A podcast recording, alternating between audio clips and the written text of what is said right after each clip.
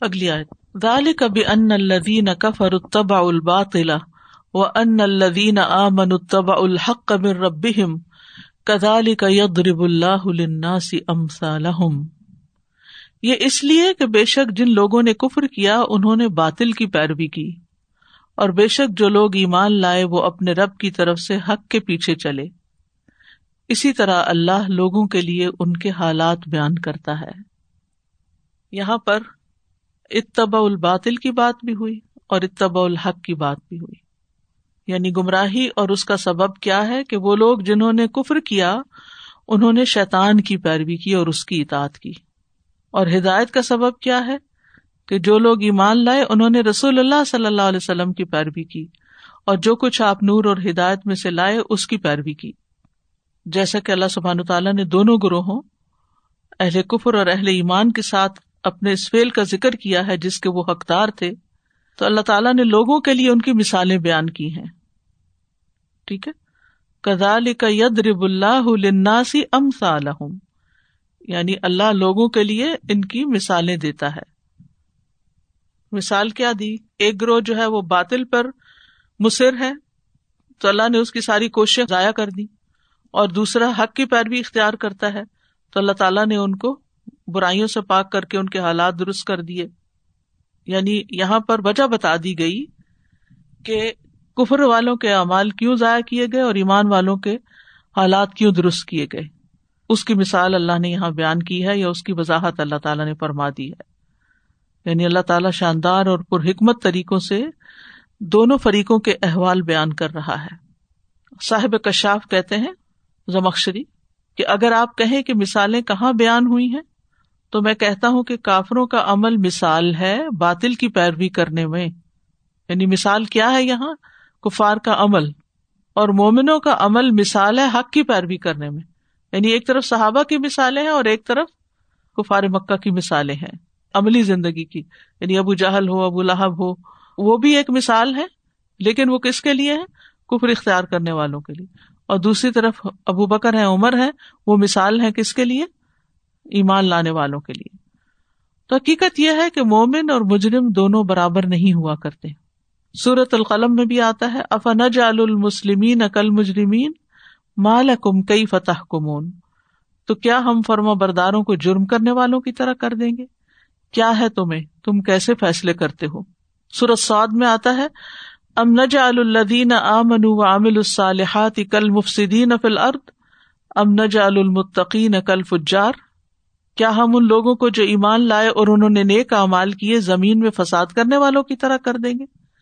یا کیا ہم پرہیزگاروں کو بدکاروں جیسا کر دیں گے؟ تو ایسا نہیں ہوتا۔ دو گروہ الگ الگ ہیں، دونوں کے اعمال بھی الگ ہیں اور دونوں کے انجام بھی الگ ہیں۔ دونوں کی دنیا بھی مختلف ہے اور دونوں کی آخرت بھی مختلف ہے۔ الذين اتبعوا الباطل وأن الذين آمنوا وأن الذين آمنوا اتبعوا الحق من ربهم كذلك يضرب الله للناس أمثالهم فإذا لقيتم الذين كفروا فضرب الرقاب حتى إذا أثخنتموهم فشدوا الوثاق. فإما منم بعد وإما فداء. حتى تدع الحرب أوزارها. ذلك ولو يشاء الله لانتصر منهم. ولكن ليبلو بعدكم ببعد. والذين قتلوا في سبيل الله فلن يضل أعمالهم. تو جب تم ان لوگوں سے ملو جنہوں نے کفر کیا تو گردنے مارنا ہے۔ یہاں تک کہ جب انہیں خوب قتل کر چکو تو ان کو مضبوط باندھ لو۔ پھر بعد میں یا تو احسان کرنا ہے یا فدیا لے لینا ہے۔ یہاں تک کہ لڑائی اپنے ہتھیار رکھ دے۔ بات یہی ہے۔ اور اگر اللہ چاہے تو ضرور ان سے انتقام لے لے۔ اور لیکن تاکہ تم میں سے باز کو باز کے ساتھ آزمائے۔ اور جو لوگ اللہ کے راستے میں قتل کر دیے گئے ہیں، تو وہ ہرگز ان کے اعمال ضائع نہیں کرے گا۔ تو خلاصہ کیا ہے آیت کا؟ کہ اے مومنو جب تم جنگ کے میدان میں کافروں سے لڑو، تو ان کے ساتھ اخلاص کے ساتھ جنگ کرو۔ یعنی جنگ کے رولز بتا دیے گئے ہیں کہ میدان جنگ میں کیا کرنا ہوگا۔ اور ان کی گردنے اڑاؤ کیوں؟ تاکہ کفر کا زور ٹوٹ جائے۔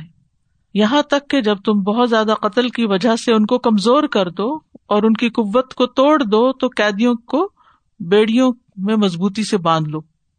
جب مضبوطی سے باندھ لو، جنگی قیدی لے لو، اس کے بعد یا تو احسان کرتے ہوئے بغیر عبض کے ان کو چھوڑ دو، یا پھر وہ اپنی جانوں کا فدیا دے یا انہیں غلام بنا لیا جائے، یا قتل کر دیا جائے۔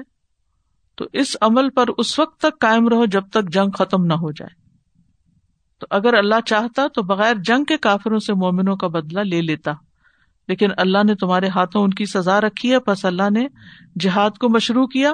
تاکہ کافروں کے ساتھ تمہاری آزمائش کرے اور تاکہ تمہارے ذریعے اپنے دین کی مدد کرے۔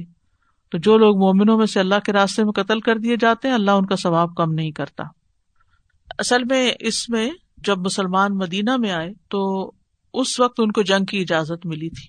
تو اب جنگ کے بارے میں بھی واضح ہدایات دی گئی کہ کیا کرنا اور کیا نہیں کرنا۔ اس کی تفصیلات الگ بھی ملتی ہیں۔ یہاں تھوڑا سا حصہ ہے اس کا یعنی جنگ کا مقصد کیا ہے۔ کہ وہ لوگ جو تم پر سرکشی کریں اور تمہیں ختم کرنے پہ تلے ہوئے ہوں، جب وہ میدان جنگ میں تمہارے سامنے آ جائیں اور تمہاری ان سے مٹ بھیڑ ہو، تو پھر تمہاری نظر مال غنیمت پہ اور قیدی پکڑنے پہ نہیں ہونی چاہیے، بلکہ دشمن کا زور توڑنے پر ہونی چاہیے۔ اس کانٹیکس میں یہ بات فرمائی گئی ہے۔ اور ابن عباس رضی اللہ عنہ کہتے ہیں کہ کفار سے مراد یہاں بت پرست مشرقین ہے یہ قرطبی نے کہا ہے فدر بر رقاب حتیٰ ازا اسخن تم فشد الوساق یعنی جب تمہارا مقابلہ ہو تو پھر اصل ہدف کیا ہو؟ دشمن کی جنگی طاقت کا توڑ ہو فدر بر رقاب ہو. حتیٰ ازا اسخن تم یہاں تک کہ جب تم ان کا خون خوب بہا چکو سخانہ کا مطلب ہوتا ہے کسی چیز کو اٹھا کر اس کے وزن کا اندازہ کرنا، اور مراد یہاں پر کیا ہے؟ اور جب یہ اسخانہ بنتا ہے تو خون ریزی میں حد سے بڑھنا، بے درے قتل کرنا۔ تو یہاں مراد کیا ہے؟ حتیٰ ازا اسخن تم یعنی اتنا قتل کر چکو کہ ان کی تعداد کم ہو جائے اور لڑائی بند ہو جائے۔ تو پھر فشد الوساق پھر بندھن باندھو۔ وساق کا لفظ جو ہے، یہ وساق بھی پڑا جاتا ہے وساق بھی پڑا جاتا ہے۔ فتح کے ساتھ ایسی چیز ہوتی ہے جس کے ساتھ کسی قیدی کو باندھا جاتا ہے، جیسے رسی وغیرہ۔ تو رسیاں باندھو یعنی قیدی پکڑو۔ یعنی جب دشمن کو زیر کر لو، تو پھر اس وقت ان کو بھاگنے نہ دو، ان کو پھر پکڑ لو۔ پھر جب پکڑ لو تو کیا کرو؟ ف اما منم باد و اما فدا یا تو ان کو قید سے بغیر کچھ لیے آزاد کر دو، احسان کر دو، من من کہتے احسان کو۔ یعنی کچھ بھی نہیں لو، بعد میں جب معاملات سیٹل ہو جائے تو ان کو آزاد کر دو۔ بادو کا مطلب ہے، جنگ کے ختم ہونے کے بعد۔ وہ اما فدا ان یا وہ خود کو چھڑانے کے لیے مال بطور فدیا دیں، یا پھر مشرقین کے پاس جو مسلمانوں کو قیدی ہیں، بدلے میں وہ چھوڑ دیں، یا کوئی بھی دیگر شرط ہو سکتی ہے۔ یعنی خدمت کے عوض، یا قیدیوں کے تبادلے کے عوض، یا مالی معاوضہ لے کر چھوڑنا، یہ سب اس میں آتا ہے۔ یعنی امام کو چار باتوں کا اختیار ہے۔ نمبر ایک قتل کا، نمبر دو قیدی بنانے کا، نمبر تین قیدیوں کو فدیا لے کے چھوڑنے کا، نمبر چار بغیر فدیے کے بطور احسان چھوڑنے کا۔ اب وہ حالات پر ڈپینڈ کرتا ہے کہ اس وقت کون سا طریقہ اختیار کرنا زیادہ مناسب ہے۔ حضرت علی کہتے ہیں، رسول اللہ صلی اللہ علیہ وسلم نے فرمایا، جبریل نے میرے پاس آ کر کہا، اپنے ساتھیوں کو بدر کے قیدیوں کے سلسلے میں اختیار دیں۔ وہ چاہے تو انہیں قتل کر دیں چاہے تو فدیا لیں۔ فدیا کی صورت میں آئندہ ان کے اتنے ہی آدمی قتل کیے جائیں گے۔ ان لوگوں نے کہا فدیا لے لیں۔ تو آپ کو معلوم ہے کہ نبی صلی اللہ علیہ وسلم نے جنگ بدر کے بعد مشاورت کی تھی۔ تو حضرت بکر نے کیا کہا تھا؟ فدیا لے لیں۔ اور حضرت عمر نے کیا کہا تھا؟ قتل کر دیا جائے۔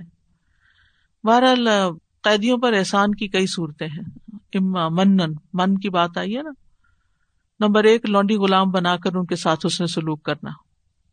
یعنی قتل نہ کرنا، بلکہ دائمی قید یا قتل کے مقابلے میں غلام بنا لینا۔ گھر کا ایک فرد بنا لینا ان کو۔ یعنی جیل میں ڈالنے کی بجائے گھر میں رکھنا۔ یعنی کیپٹیو آف وار جو ہیں، ان سے بےگار نہ لی جائے، ان کو ذلیل نہ کیا جائے، بلکہ احسان کی ایک شکل کیا ہے۔ غلام کیوں؟ تاکہ وہ کسی کنٹرول میں رہے۔ اور وہ بھی ہے کہ ان کو آزاد کرنے کے بھی بہت سے انسینٹیو دیے گئے ہیں قرآن و سنت میں۔ پھر یہ کہ اگر ویسے نہیں کرنا تو مکاتبت کر لو ان سے، اس کا بھی حکم دیا گیا۔ دوسرا ہے بلا معاوضہ رہا کرنا۔ یہ بھی احسان کی ایک شکل ہے۔ اور یہ بھی اس وقت جب اس میں کوئی مسلحت ہو۔ مثلاً یہ کہ آپ سمجھے کہ وہ آپ کا احسان مانیں گے اور مسلمان ہو جائیں گے۔ یا اسلام اور مسلمانوں کے خلاف سرگرمیوں، سازشوں سے باز آ جائیں گے۔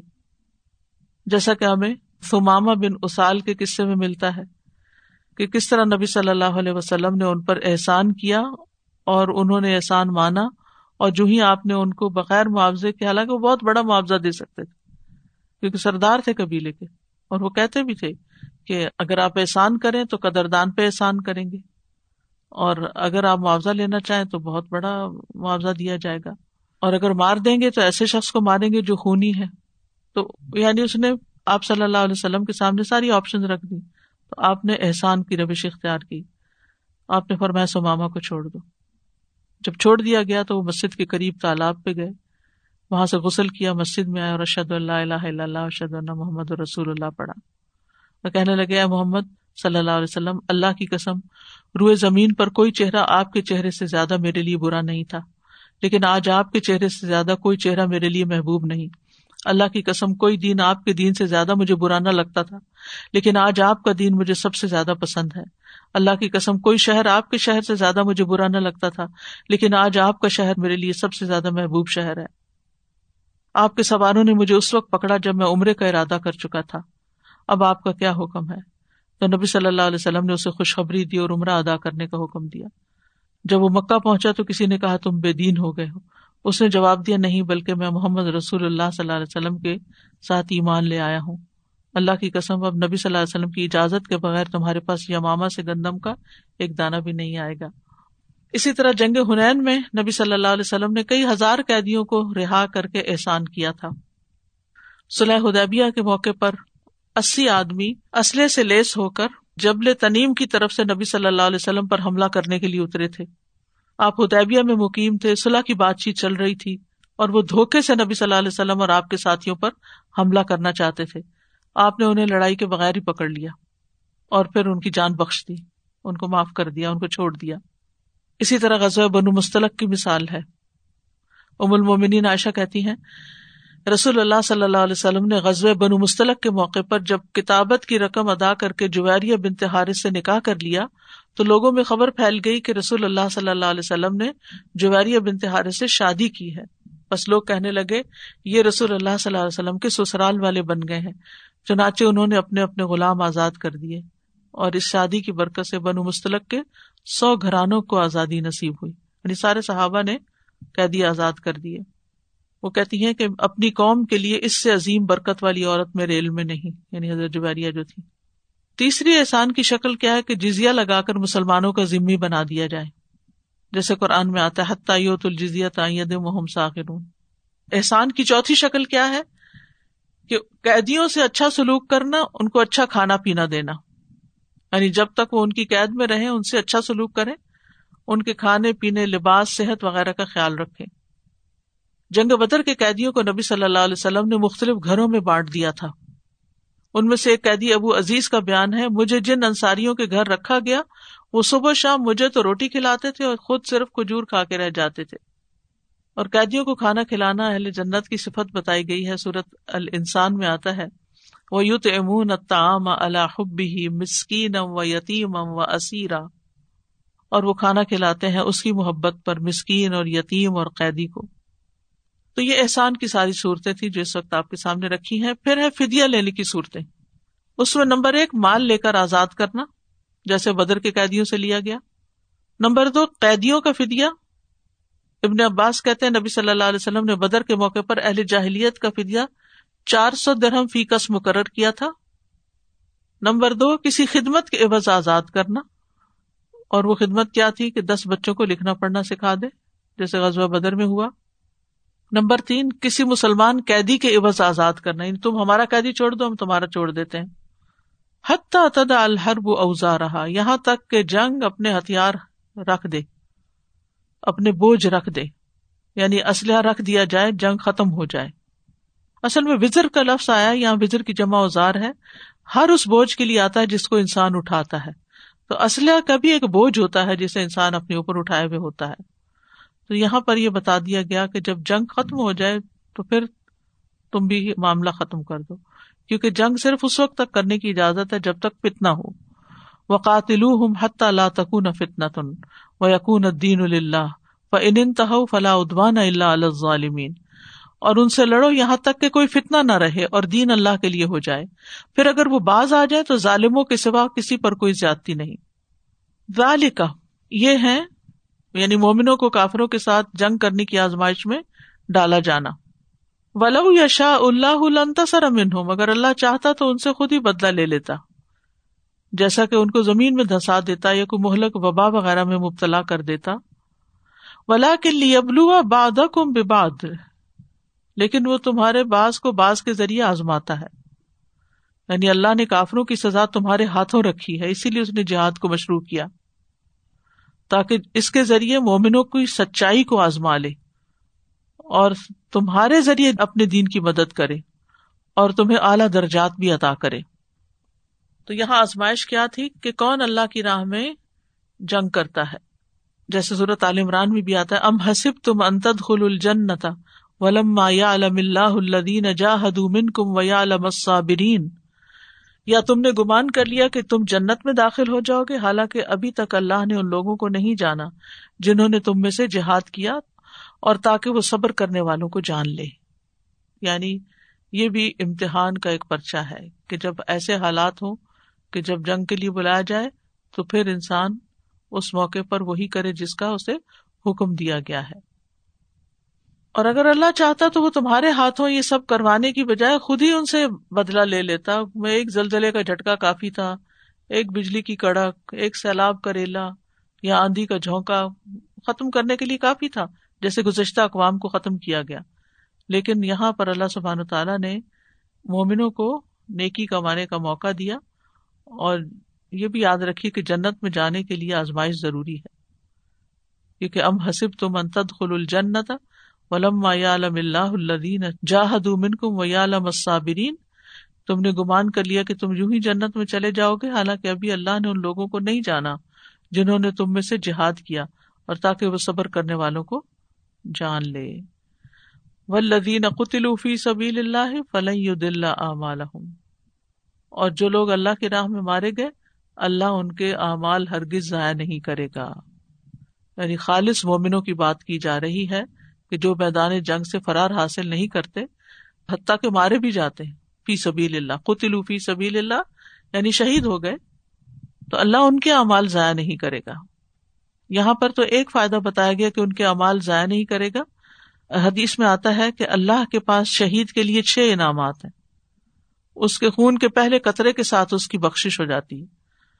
اسے جنت میں اس کا ٹھکانا دکھا دیا جاتا ہے، اسے عذاب قبر سے محفوظ رکھا جاتا ہے۔ قیامت کے دن بڑی گھبراہٹ سے محفوظ رہے گا۔ اسے ایمان کے لباس سے مزین کیا جائے گا۔ خوبصورت آنکھوں والی ہوروں سے اس کی شادی کی جائے گی۔ ستر رشتے داروں کے حق میں اس کی شفات قبول کی جائے گی۔ تو اس سائت میں بنیادی طور پر جنگ کے اصول بتا دیے گئے ہیں اور پھر قیدیوں کے ساتھ معاملہ کرنے کا طریقہ بتا دیا گیا ہے اور شہدا کی فضیلت بتائی گئی ہے۔ اور اگلی آیت میں بھی سیاح دی ہوں یوسل ہوں بالا ہوں یہ شہدا کے بارے میں، وہ ضرور انہیں راستہ دکھائے گا اور ان کا حال درست کر دے گا۔ شہدا کے لیے بھی اور جو لوگ اللہ کے راستے میں نکلتے ہیں ان کے لیے بھی ہے۔ یعنی جو لوگ مشکل وقت میں، آزمائش میں کامیاب ہو جائیں، پھر اللہ سبحان تعالیٰ ان کے لیے آئندہ اطاعت اور رضامندی کے کام کرنے کے راستے کھول دیتا ہے۔ سیاح دی ہم ان کو طرح طرح کے آئیڈیاز آنے لگتے ہیں، ان کو ایسا ماحول مل جاتا ہے۔ یہ بالکل ایسے ہی نا جیسے دنیا میں آپ کوئی ایک ڈگری کر لیتے ہیں، تو آپ کے لیے سرٹن اماؤنٹ آف اپرچونیٹیز کھلتی ہیں۔ اس سے اوپر والی ڈگری کر لیتے ہیں تو پھر آپ کی اپرچونیٹیز اور زیادہ بڑھ جاتی ہے اسکوپ اور زیادہ بڑھ جاتا ہے۔ تو اسی طرح جو جتنی بڑی آزمائش سے نکلتا ہے، اس کے لیے اتنے ہی بڑے نیکی کے رستے اور کھل جاتے ہیں۔ اسلحہ بالا ہو میں نا؟ تو اس میں یہ بھی ہے کہ پھر اللہ تعالیٰ بندے کو یہ سمجھ دے دیتا ہے کہ اس کے فائدے کی کون سی چیز ہے۔ کیونکہ جب انسان بڑی مشکل سے گزر جاتا ہے نا ایک دفعہ، تو انسان کے اندر ایک کریج آ جاتی ہے۔ یہ تو کچھ بھی نہیں۔ میں تو اس سے بڑی اس سے گزر آیا ہوں۔ وہ نیکی کے کاموں کی طرف بڑھنے لگتا ہے۔ اس کی ہمت بڑھ جاتی ہے۔ تو میں تو یہ بھی کر سکتا ہوں، میں یہ بھی کر سکتا ہوں، یہ بھی کر سکتا ہوں۔ کیونکہ اب اس کو پرواہ نہیں رہتی۔ کیونکہ وہ مشکل وقت سے گزر چکا ہے۔ تو جو مشکلات سے نہیں گزرتے، ان کے حوصلے بھی بڑے نہیں ہوتے۔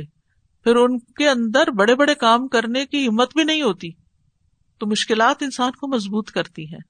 مشکلات انسان کے اندر بڑے کاموں کا جذبہ پیدا کرتی ہیں۔ کیپیسٹی بلڈنگ ہو جاتی ہے نا اس کی ایک طرح سے۔ جب انسان آزمائش سے گزرتا ہے۔ یعنی پیغمبر جب بڑی بڑی تکالیف سے گزرتے ہیں اول العزم، تو پھر ان کے کام بھی بڑے ہوتے ہیں۔ یعنی جو جتنا لیزی ہوتا ہے نا، اتنا نکما ہو جاتا ہے پھر۔ جو جتنا آرام طلب ہوتا ہے، پھر اس کا حوصلہ بھی اتنا ہی کم ہو جاتا ہے۔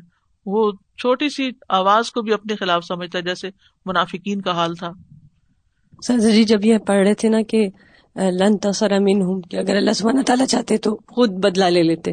تو میرے ذہن میں آ رہا تھا، جیسے آپ بھی جب ڈسکس کر رہے تھے کہ خود اللہ تعالیٰ چاہتے تو کسی بھی طرح گزشتہ اقوام کی طرح کر دیتے، ان کو جنگ نہ کرنی پڑتی۔ مجھے بنی اسرائیل کا خیال آ گیا کہ میں نے کہا موسا علیہ السلام کی جو قوم تھی، ان کے لیے یہی کیا گیا نا کہ ان کو نکال کے الگ کر لیا گیا۔ اور کفار کو پھر اور اس کے ساری قوم کو جو بعد میں ڈبو دیا گیا۔ اب بنی اسرائیل کو جب اس طرح اللہ سبحانہ تعالیٰ نے اپنی امیزنگ اس پاور سے لبریٹ کر دیا، وہ نکل گئے۔ تو ان کے حوصلوں کا وہ مقام نہیں تھا۔ پھر وہ وہ من اور سلوا بھی ان کو چاہیے، پھر ان کی فرمائشیں بھی چل رہی تھیں۔ پھر وہ، وہی چیز جو اللہ سبحانہ تعالیٰ جیسے ایمان والوں میں پیدا کرنا چاہتے ہیں اور نبی صلی اللہ علیہ وسلم کے فالوورز میں ان احکام کے بعد ہوا۔ وہ چیز ان میں نہیں آئی۔ ان کو جب کہا گیا جہاد کے لیے نکلو تو انہوں نے کہا کہ بند تھا ابو کا ان میں وہ بے جگری نہیں آئی کہ just give up everything and will done تو یہ چیز جو صحابہ کی جنریشن میں جنریٹ ہوئی اللہ سبحانہ تعالیٰ کی حکمت بالغ ہے کہ واقعی ہم نہیں سمجھتے کہ ہمیں بعض اوقات کبھی کسی ایسے چیلنج کا سامنا کرنا پڑ جاتا ہے کہ انسان سوچتا ہے اب اس کا کیا ہو سکتا ہے۔ ہم یہ سمجھتے ہیں کہ شاید ساری مشکلات سے بچی ہوئی زندگی ہی اچھی زندگی ہوتی ہے اور اس میں انسان زیادہ کام کر سکتا ہے۔ یعنی جب انسان تاریخ کا مطالعہ کرتا ہے تو بڑے بڑے کام ان لوگوں نے کیے ہیں جن کا بچپن بہت چیلنجنگ تھا، جنہوں نے زندگی آسانیوں میں نہیں گزاری، راحتوں میں نہیں گزاری۔ کیونکہ جو راحتوں میں زندگی بسر کرتے ہیں، وہ پھر بڑے کام نہیں کر سکتے۔ تو اصلاح احوال جو ہے، وہ آرام میں نہیں ہوتا، حالات کی درستگی مشکلات سے ہوتی ہے، آزمائشوں سے ہوتی ہے۔ اور ہر شخص جس بھی مشکل سے کوئی گزر رہا ہے، وہ ضرور رک کے سوچے کہ اللہ تعالیٰ نے دراصل کسی مقصد کے لیے مجھے اس میں ڈالا ہے۔ اور اس میں سے نکالے گا تو اگر کامیاب ہوگی آزمائش میں، تو اس سے بڑا کام آگے نصیب ہوگا۔ اور اگر اس میں بیٹھ گئے تو پھر گئی بات۔ جی استاذہ جی میرے پاس ایک سوال تھا یہ جو ہم نے آیت ابھی پڑھی نا حتیٰ تدال ہر وہ اوزا رہا تو یعنی جب وہ لوگ ہتھیار ڈال دیں جیسے جی دشمن ہاں۔ ہتھیار ڈال جی ہاں، ڈال دشمن ہتھیار ڈال دے جنگ ختم ہو جائے جنگ بندی ہو سچویشن ہو جائے گئی۔ جی ایک بات یہ۔ دوسرے استاذہ جی ابھی ہم نے یہ جب ان سے احسان کا معاملہ کیا تو جو ہمارے پاس آپشنس تھی تو اس میں ہم نے دو آپشنس دیکھی۔ ایک تو یہ کہ لانڈی اور یا غلام بنا کر ان سے حسن سلوک یا قیدی بنا کر حسن سلوک۔ مطلب یہ دو ڈفرنٹ کیٹیگریز ہیں۔ یعنی قتل کی وجہ قید۔ قید۔ مطلب اس میں ابھی لانڈی غلام نہیں بنے یہ ایز اے قیدی ہاں ابھی۔ ایسے قیدی۔ تو اصلاح احوال جو ہوتی ہے اس کے کئی اسباب ہوتے ہیں۔ اس میں سب سے پہلے تو ایمان اور عمل صالح سے حالت درست ہوتی ہے انسان کی۔ من عمل صالح من ذکر نہ انسا وہ مؤمن فلنحيينه حیات طیبہ ولنجزينهم اجرهم باحسن ما كانوا يعملون جو بھی کوئی نیک عمل کرے مرد ہو یا عورت اور وہ مومن ہو تو یقیناً ہم اسے ضرور طیب زندگی بخشیں گے، پاکیزہ زندگی بخشیں گے اور یقیناً ہم انہیں ان کا اجر ضرور بدلے میں دیں گے۔ ان کے اجر، ان کے بہترین اعمال کے مطابق جو وہ کیا کرتے تھے۔ پھر اسی طرح انسان جب اپنے فرائض ادا کرتا ہے اور نوافل کی بھی پابندی کرتا ہے، تو پھر اللہ سبحان تعالیٰ اس بندے سے محبت کرتا ہے اور اس کے حالات درست کر دیتا ہے۔ پھر سیدھی بات کرنا قولو قولا سدیدہ یوسلح لکم اعمالکم و یغفر لکم ذنوبکم ایمان والو، سیدھی بات کہو، اللہ تمہارے تمام کاموں کو درست کر دے گا اور تمہارے گناہ معاف کر دے گا۔ آخرت کو اپنا ہم و غم بنانا۔ زید بن ثابت کہتے ہیں، میں نے رسول اللہ صلی اللہ علیہ وسلم کو فرماتے ہوئے سنا، جو اپنی فکر آخرت کو بنا لیتا ہے، اللہ اس کے تمام امور جمع کر دیتا ہے اور اس کے دل کو بے نیاز کر دیتا ہے اور دنیا اس کے پاس ذلیل ہو کر لوٹتی ہے۔ آخرت کی فکر جو لگا لیتا ہے۔ اور ہمیں ایک ادب بھی سکھایا گیا ہے کہ جب کوئی چھینکے تو اس کو خود کو یہ الحمد للہ کہنا چاہیے اور سامنے والے کو یرم اللہ اور پھر یرم اللہ کی دعا دینے والے کو کیا دعا دینی چاہیے؟ یا دی کو ملا ہو یوسل بالک ہوں یہ بالکل اس آیت کے اوپر پورا اترتا ہے۔ وہ ید خل مل جنت ارف لہم وہ انہیں اس جنت میں داخل کرے گا۔ جس کی اس نے انہیں پہچان کرا دی ہے۔ یعنی قیامت کے دن ان کے گھروں اور رہائش گاہوں کا انہیں رستہ بتا دے گا کہ وہ غلطی نہیں کریں گے، کسی اور کی طرف نہیں جائیں گے، اپنے ہی گھر پہنچیں گے۔ اور ان کو الحام کر دیا جائے گا کہ کس طرف جانا ہے انہوں نے۔ ارفا اور ارفا کے اور مطلب بھی بتائے گئے ہیں۔ ایک یہ کہ دنیا میں ہی جنت کا تعارف کرا دیا گیا ہے، قرآن و سنت کے ذریعے۔ جنت میں وہ ان کو ساری صفات یاد آ جائیں گی جو دنیا میں بتائی گئی تھی کہ ہاں یہ تو وہی جنت ہے۔ پھر دوسرا، جنت میں اپنے گھر کو دیکھ کے پہچان لیں گے۔ نبی صلی اللہ علیہ وسلم نے فرمایا، اس ذات کی قسم جس کے ہاتھ میں محمد کی جان ہے، ان میں سے ہر شخص اپنے جنت کے گھر کو اپنے دنیا کے گھر سے بھی بہتر طور پر پہچانے گا۔ یعنی اپنی رہائش گاہ پہچاننے میں انہیں کوئی الجھن اور کوئی مشقت نہیں ہوگی، نہ راستہ بھولیں گے۔ اہل جنت اپنے مکانات کو پہچاننے میں غلطی نہیں کھائیں گے۔ مجاہد کہتے ہیں کہ اہل جنت اپنے گھروں اور اپنی رہائش گاہوں کی طرف رستہ پالیں گے۔ یہ گھر اور محلات اللہ نے انہیں کے مقدر میں رکھے ہیں، اس لیے وہ ان تک پہنچنے میں کوئی غلطی نہیں کریں گے۔ گویا وہ اپنی ولادت ہی سے یہاں کے رہنے والے تھے۔ اس لیے انہیں کسی اور سے رستہ نہیں پوچھنا پڑے گا۔ ایک مانا یہ بھی کیا گیا کہ جنت کو خوشبو سے بسا دیا جائے گا۔ ارفا کا مانا پہچان کرانا اسی طرح ارفا کا مانا خوشبو لگانا اور ارفا کا مانا خوشبو میں معطر کرنا۔ یعنی اللہ نے اہل جنت کے لیے جنت کو خوشبودار بنایا، خوشبو میں بسایا۔ اور ارف جو ہوتا ہے وہ عمدہ خوشبو کو کہتے ہیں۔ تعام ان خوشبودار کھانے کو کہتے ہیں۔ تو جنت میں جانے والے کام بھی کرنے چاہیے۔ دن میں بارہ رکتیں سنت پڑھنا، چاشت کی چار رکت زہر سے پہلے چار رکت مسجد بنانا، چاہے ایک کبوتر کے گھونسلے کے برابر ہو، بازار میں داخل ہوتے وقت دعا پڑھنا، یہ چھوٹے چھوٹے کام بتا رہی باقی اصل تو ایمان اور اعمال سالے ہیں۔ دس مرتبہ صورت اخلاص پڑھنے پر محل بننا۔ اللہ کی خاطر کسی سے ملاقات کرنے پر رسول اللہ صلی اللہ علیہ وسلم نے فرمایا، جو اللہ کے لیے کسی بیمار کی عیادت یا اپنے دینی بھائی سے ملاقات کرنے جاتا ہے، تو آسمان سے ایک پکارنے والا اعلان کرتا ہے، تم بھی پاک اور تمہارا چلنا بھی پاک ہے۔ اور تم نے جنت میں گھر بنا لیا۔ اسی طرح اللہ کی خاطر جھگڑا اور جھوٹ چھوڑنے پر جنت میں گھر بننے گا فَإِذَا لَقِيتُمُ الَّذِينَ كَفَرُوا فَضَرْبَ الرِّقَابِ حَتَّى إِذَا أَثْخَنْتُمُوهُمْ فَشُدُّوا الْوَثَاقَ فشدوا الوثاق فإما مَنًّا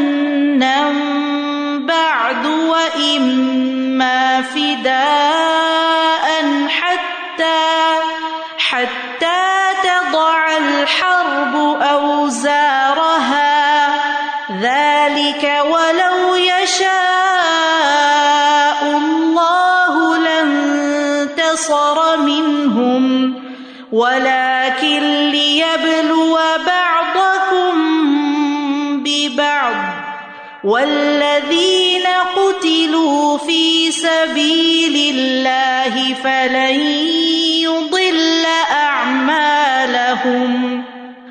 سيهديهم ويصلح بالهم ويدخلهم الجنة استاذہ، میں یہ سوچ رہی تھی کہ قیدیوں کے ساتھ حسن سلوک کی جو بات ہو رہی تھی یہاں پر، تو سبحان اللہ یہ خوبصورتی ہمیں اسلام کے علاوہ کہیں نظر نہیں آتی۔ مجھے یاد ہے بچپن میں ہمارے محلے میں ایک صاحب بزرگ تھے، وہ ایسے ہی پھرا کرتے تھے، ان کا ذہنی توازن ٹھیک نہیں تھا۔